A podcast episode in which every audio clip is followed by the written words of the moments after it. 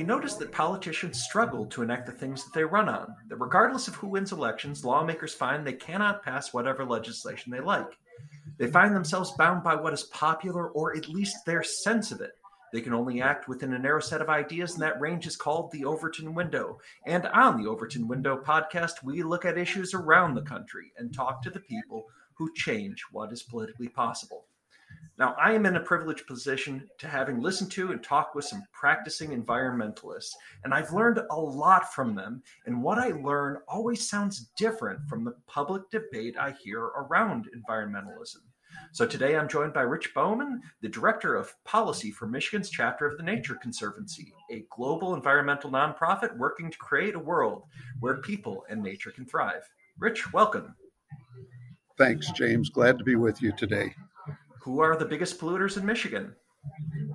Um, well, you know, that's a, a pretty tricky question to answer because the fact is, um, I was having a conversation with some friends the other day, and you know, the Grand River behind my house in Grand Rapids is out of its banks because we're having our spring flood.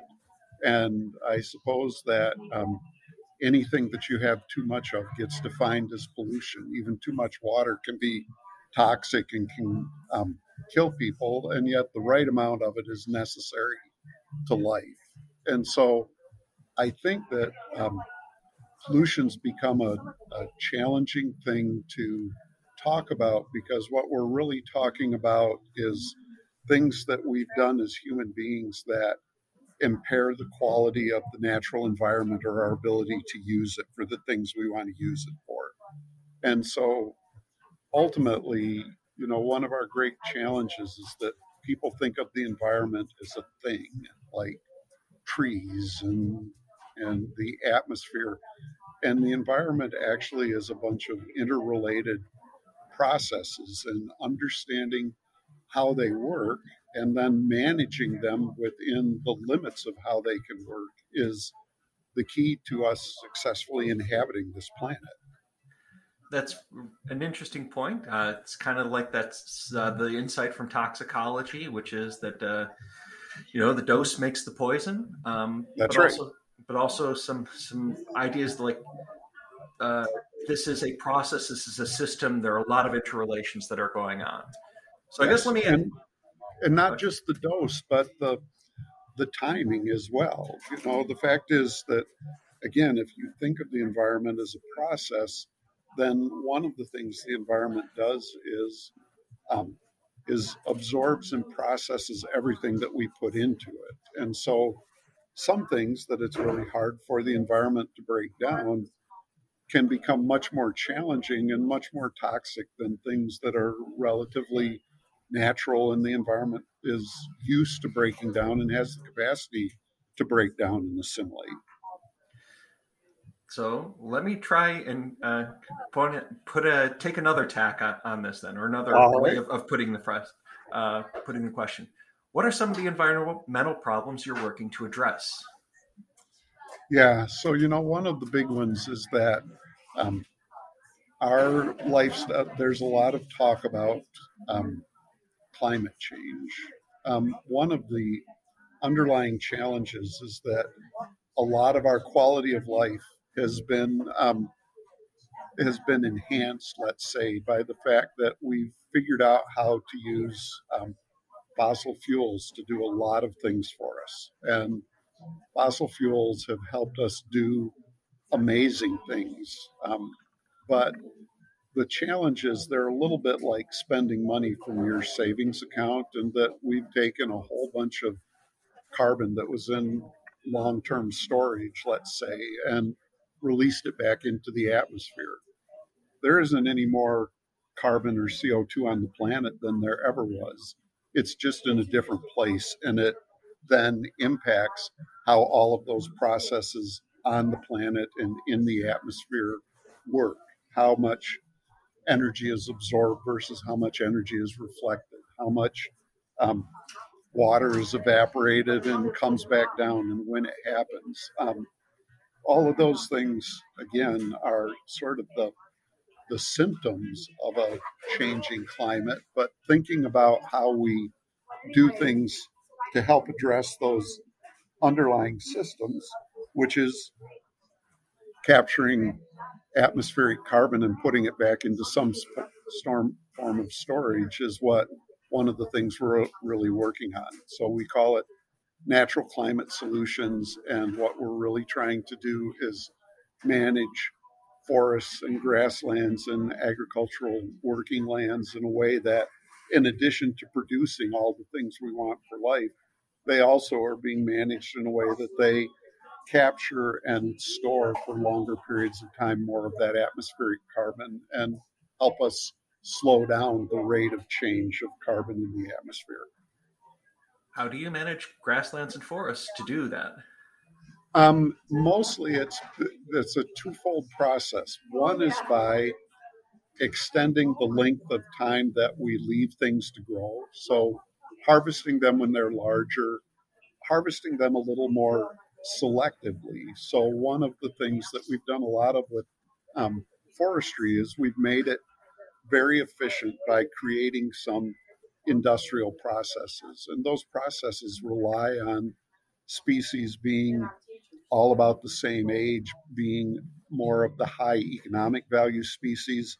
They're all very good things, but they actually reduce, they increase some of our other risks. So, for instance, we have a forest in the Upper Peninsula, about 6,000 acres, our two hearted forest reserve it's been managed for 100 years for um, sugar maple or hard maple, a very high value tree.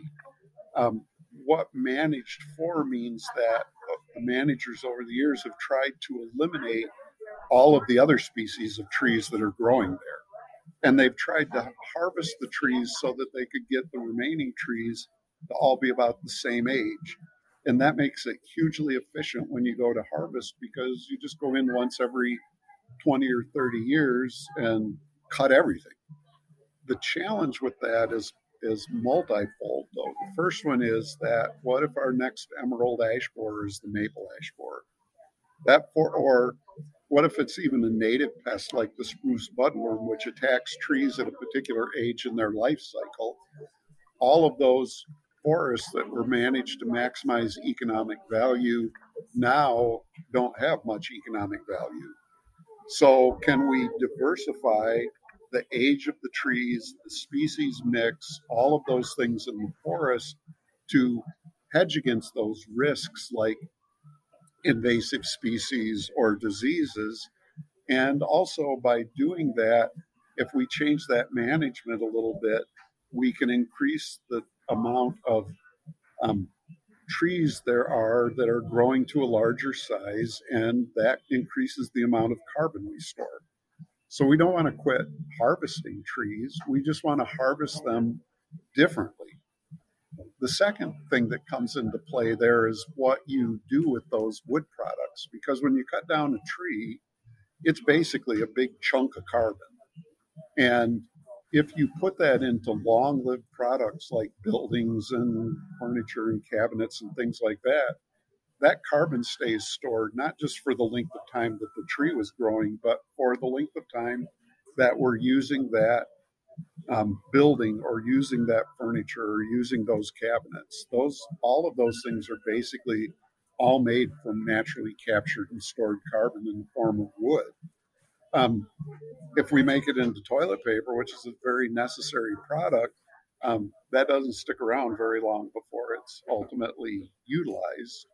But it um, ultimately there are a number of ways without necessarily changing our lives a lot that we can um, actually use these working systems to help us address climate change. And our scientists at the Nature Conservancy did an analysis and they can and they believe that we can meet up to 30% of the reductions we need to meet some of the targets that the climate change scientists are talking about through change management and these natural climate solutions.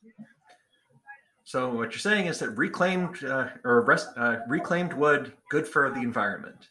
Um, Absolutely, yeah, even better than new wood that you have to cut down. yeah, but that's uh, but what you said brings up another thing that I wanted to ask you about, which is that the, the logging industry has this reputation as the villain for environmentalism. And what I've heard, heard from you is that actually we try to exploit the value that we that timber has for environmental gains. Um, yeah. How how how does the logging industry work, and how do they help the environment? Well, you know, the it one of the things about what I just described on what we're trying to do on the Nature Conservancy's forests is we're trying to find ways to apply commercial scale management practices to achieve a better environmental outcome. One of the things that we have to remember about many of the industries that are close to our base natural resources, like farming and forestry, is that they are pretty thin margin industries from a business point of view. And frankly, there are a lot of other places in the world where labor is cheaper and um, and land is cheaper, and so our forest folks in the forest products industry, our loggers and our um, mill operators, have to compete with all of those other places and still compete within the environment where they, the economic environment where they exist, as far as wages that they have to pay and prices that they have to pay for raw materials and their inputs. And so the folks who are in businesses like logging and trucking and milling are always trying to find a way to save money. And sometimes the ways that we save money are trying to work faster, harvest more, just uh, try to optimize your investment, all of your capital investments in equipment and machinery. And what we're trying to do is say, while that's a way to manage, it creates other unanticipated risks and consequences. And we're trying to offer some alternative management that allows those things to be better. You know, in the places where we have active carbon markets now, there are really two things that a forest landowner can get paid for. One is avoided forest de- for avoided deforestation, basically agreeing not to cut down forests so that you maintain its carbon value. But the other one, which we're heavily involved in, is something called improved forest management standards, where basically you are taking your current management approach, you're agreeing to change the management approach, which increases the amount of carbon sequestration in that forest. And that delta between what you're doing now and what you agreed to do is the amount of carbon that you have available to market as an offset. So, this is kind of uh, an interesting um, change uh, in in the way that um, that uh, logging is, has done because I mean in the 19th century logging changed the entire shape of Michigan. And we did this without much concern for the environment or any of the environmental consequences of that activity. And now it's kind of being lauded for sustainability and improved uh, improved economic or improved environmental protections. How did this change so much? Um, you know some of it is um, I often, Michigan has a large state forest system, public forest system, 4.1 million acres. Um, there are always lots of debates about public land versus private land, but the history of that forest system I find to be interesting because from the late 19th into the early 20th century, the policy position of the state of Michigan was that we didn't want public lands. We wanted all of the land in private ownership because that was how we generated economic activity and that was how we generated revenue for government. But there were folks who took advantage of our policy structure at that point in time. And basically, what happened is you could buy land very inexpensively through the public land offices, buy huge acreages, go out, see if there was anything that was there that was worth harvesting, get it harvested, and then um, you know you have a window of about five years from the time you buy a piece of property that you can get away with not paying your property taxes before the government takes it back. And we had a period of time in the late 19th and early 20th century where the land office in Michigan sold something like 40 million acres of land. And the reason that's important is that the entire state of Michigan is only about 36 million acres. And what they were doing was basically selling the same five or six million acres over and over again, except the people who were buying it never paid for it or never paid the taxes. They just said, Yeah, I'll take it. They went out to look and see if there was anything that they could exploit from the land, and then they let it go back. And as a result, the Michigan legislature was finally forced to say, this policy doesn't work. And so we're going to take this land into public ownership. We're going to reforest it because right now it's both an environmental wasteland and an economic disaster. And we won't be successful without trying something different. And today, the state forest system generates every year on the plus side of $50 million in revenue to the Forest Development Fund of the state of Michigan from sold timber. It really is the linchpin of our timber products industry. And it provides recreational opportunities. It provides all of the things that we love about the forests up north. And, you know, lots of people talk about the, the wonderful primeval forests of Michigan. And when I look at them, I see probably one of the more successful brownfield redevelopment projects in the history of the state. Hmm. Yeah, and I think that's something that um, is underappreciated is that the state of Michigan owns and operates just a massive amount of land, and it does it for the benefit of the people of Michigan. This is yep. your forest. They're trying to figure out the best ways to use this to serve the public uh, try and get engaged in this because there's a lot of cool things you can do in state parks. Uh, yes. It's not just hunting, fishing, and camping either. Yes, you know, one of the I think one of the little known statistics is um, the Michigan Department of Natural Resources um, manages on our behalf, and state owns about 4.6 million acres of state land. 4.1 million of that we got because nobody wanted to pay for it. Hmm.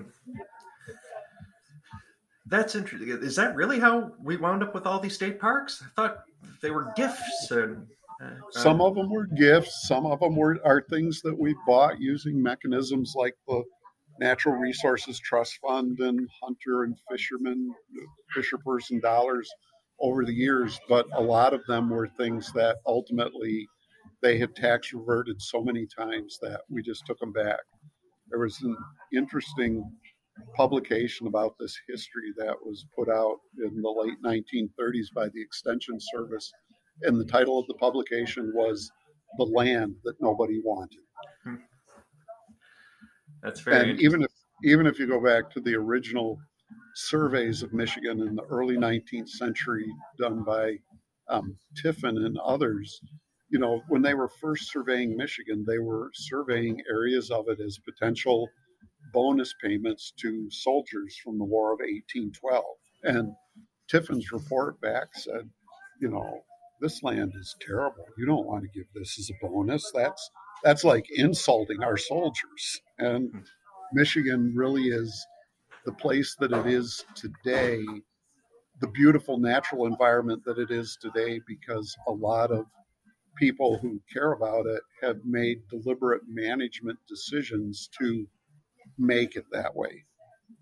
All right. So we've talked a lot about forest management. What are some other uh, uh, problems that you're working on?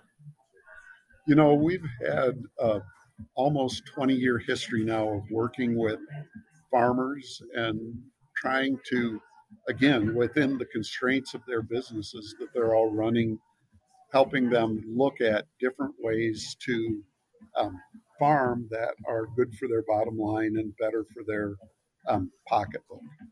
You know, one of the ones that we're looking at is there's a specialty crop that's grown in the Saginaw Valley, sugar beets. And um, one of the things about growing sugar beets is beet seeds are a really tiny little seed, like a mustard seed.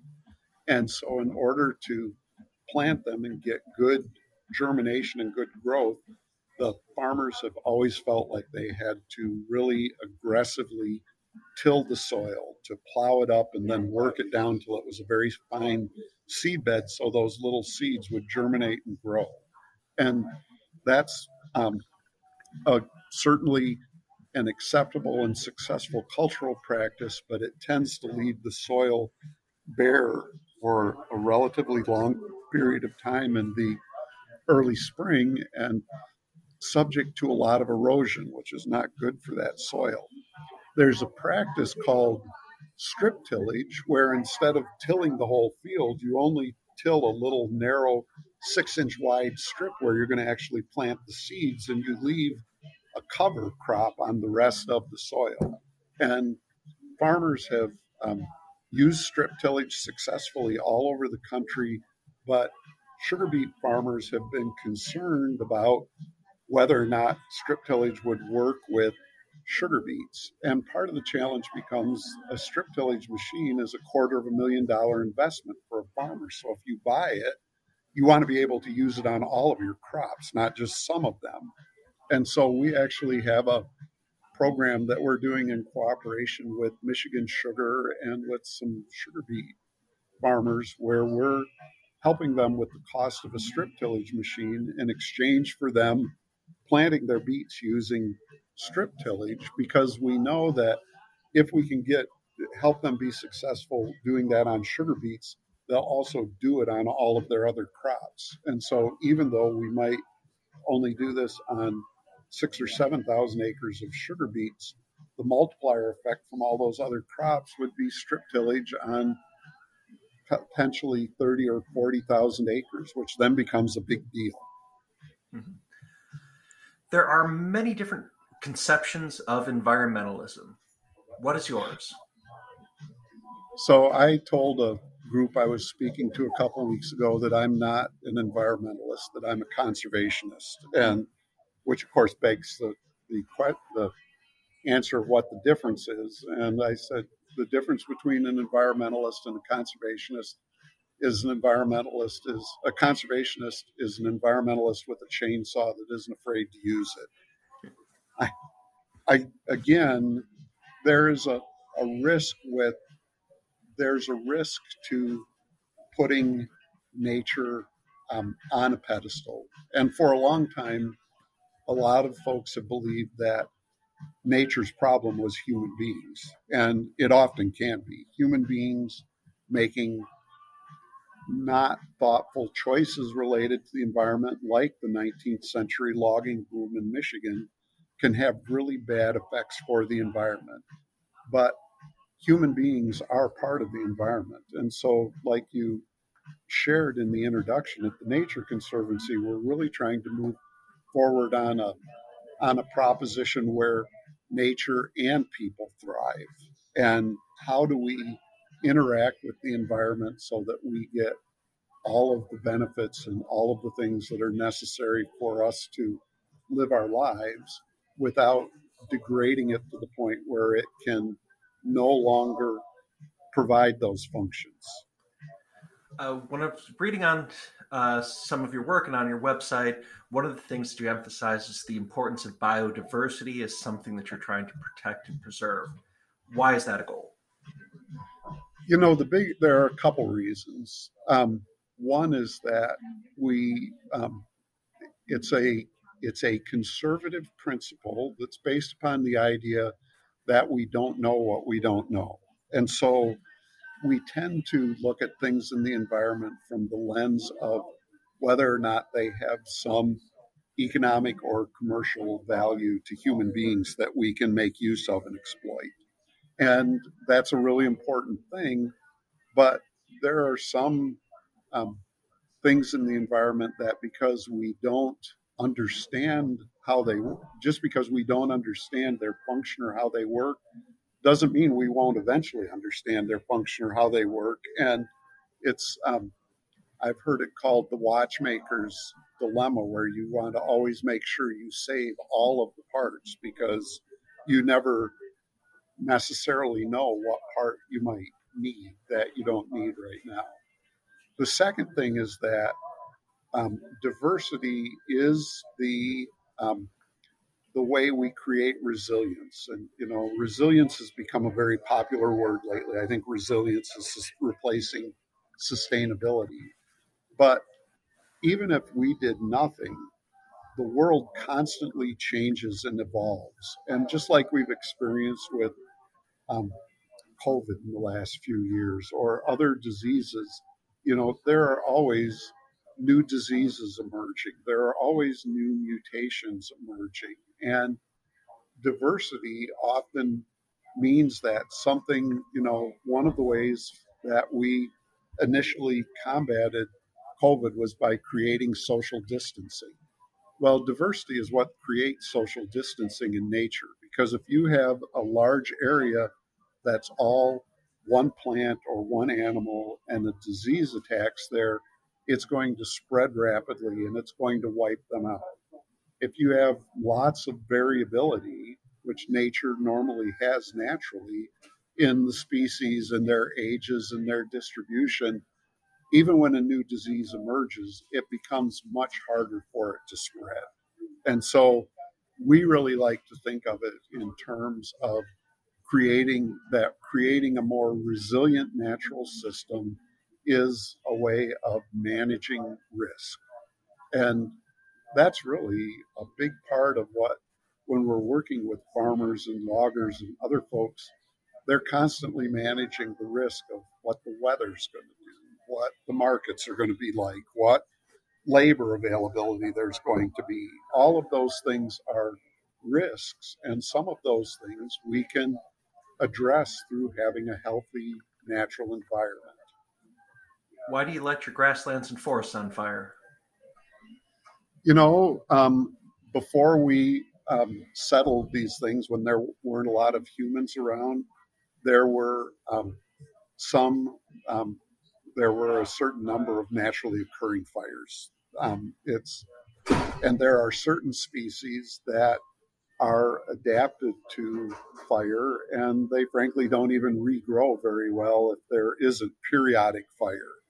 Um, what we are trying to do again in managing the environment is you don't want to set everything on fire, but to maintain an assortment of diversity, you have to do a little bit of selective fire or you have to do something to emulate what would happen with fire or you know a, a more common one here in michigan is that it was very natural to have um, forested systems disrupted by um, weather events, by what we call wind throw, where trees in an area would get blown down. We um, we need to make sure, in order to keep these systems healthy and functioning, that if we can't apply the natural process of wind throw or fire because it interferes with other social values, like we don't want to burn our houses down, then we need to do things like cut clear cut patches or things like that to emulate what would have happened if that natural event had occurred so that those systems have an opportunity to regenerate too.